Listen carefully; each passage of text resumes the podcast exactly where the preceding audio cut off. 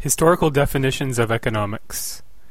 This section extends the discussion of the definitions of economics at the beginning of the article.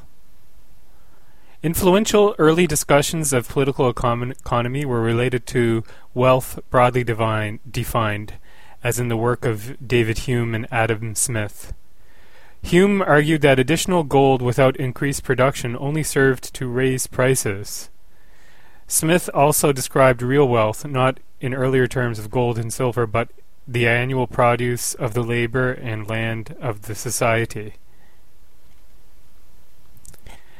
John Stuart Mill defined economics as the practical science of production and distribution of wealth.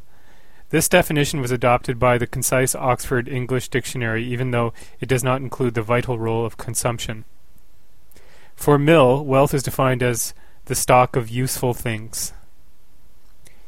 Definitions of the subject in terms of wealth emphasize production and consumption. This emphasis was charged by critics as too narrow a focus in placing wealth at the forefront and man in the background. For example, John Ruskin referred disparagingly to political economy as the science of getting rich and a bastard science. Broader later definitions evolved to include the study of man, human activity, and human welfare, not wealth as such. Alfred Marshall, in his 1890 book Principles of Economics, wrote Political economy or economics is a study of mankind in the order, ordinary business of life. It examines that part of the individual and social action which is most closely connected with the attainment and with the use of material requisites of well being. Criticism, Economics and Politics. Some economists, like John Stuart Mill or Leon Walras, have maintained that the production of wealth should not be tied to its distribution. The former is in the field of applied economics, while the latter belongs to social economics and is largely a matter of power and politics. Economics per se, as a social science, does not stand on the political acts of any government or other decision making organization. However, many policymakers or individuals holding highly ranked positions that can influence other people's lives are known for arbitrarily uh, using a plethora of economic theory concepts and rhetoric as vehicles to legitimize agendas and value systems, and do not limit their remarks to matters relevant to their responsibilities. The close relation of economic theory and practice with politics is a focus of contention that may shade or distort the most unpretentious original tenets of economics, and is often confused with specific social agendas and value systems. Issues like central bank in- independence, central bank policies and rhetoric in central bank governors' discourse, or the premises of macroeconomic policies monetary and fiscal policy of the states are focus of contention and criticism. Ethics and economics. This section needs additional ver- citations for verification. The relationship between economics and ethics is complex. Like uh, many economists consider normative choices and value judgments, like what needs or wants or what is good for society, to be political or personal questions outside the scope of economics. Once a person or government has established a set of goals, however, economics can provide insight as to how they might best be achieved. Others see the influence of economic ideas, such as those underlying modern capitalism, to promote a certain system of values which with, with which they may or may not agree. See, for example, consumerism and buy nothing day. According to some thinkers, a theory of economics is also, or implies also, a theory of moral reasoning.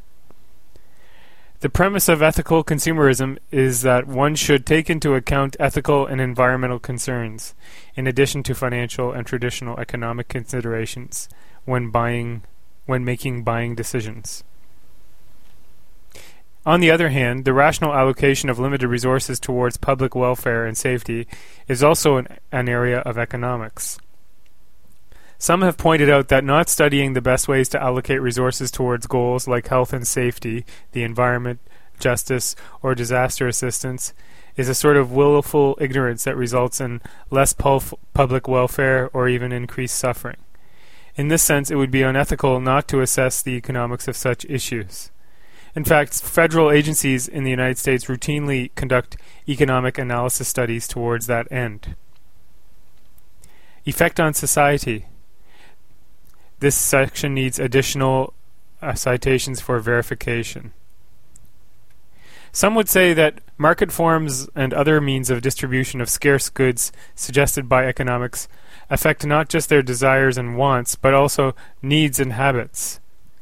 Much of so called economic choice is considered involuntary, certainly given by social conditioning, because people have come to expect a certain quality of life.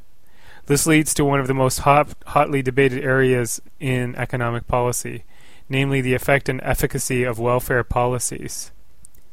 Libertarians view this as a failure to respect economic reasoning. They argue that the redistribution of wealth is morally and economically wrong. Socialists view it as a failure of economics to respect society. They argue that dispar- disparities of wealth should not have been allowed in the first place. This led to both 19th century labor economics and 20th century welfare economics before being subsumed into human development theory. The whole the older term for economics, political economy, is still often used instead of economics, especially by certain economic economists such as Marxists. The use of this term often signals a basic disagreement with the terminology or paradigm of market economics. Political economy explicitly brings social, political, considerations into economic analysis and is therefore openly normative, although this can be said of many economic recommendations as well, despite claims to being positive. Some mainstream universities, many in the United Kingdom, have a political economy department rather than an economics department. Preoccupation with mathematics. Mainstream e- economics is often criticized for its focus on formalized mathematical theorems and technique over content, and its rel- relative lack of attention to institutions, uncertainty, and real world problems. Although much of the most groundbreaking economic research in history involved concepts rather than math, today it is nearly impossible to publish a non mathematical paper in top economic journals. Disillusionment on the part of some students with neoclassical economics led to the post autistic economics movement, which began in France in 2000.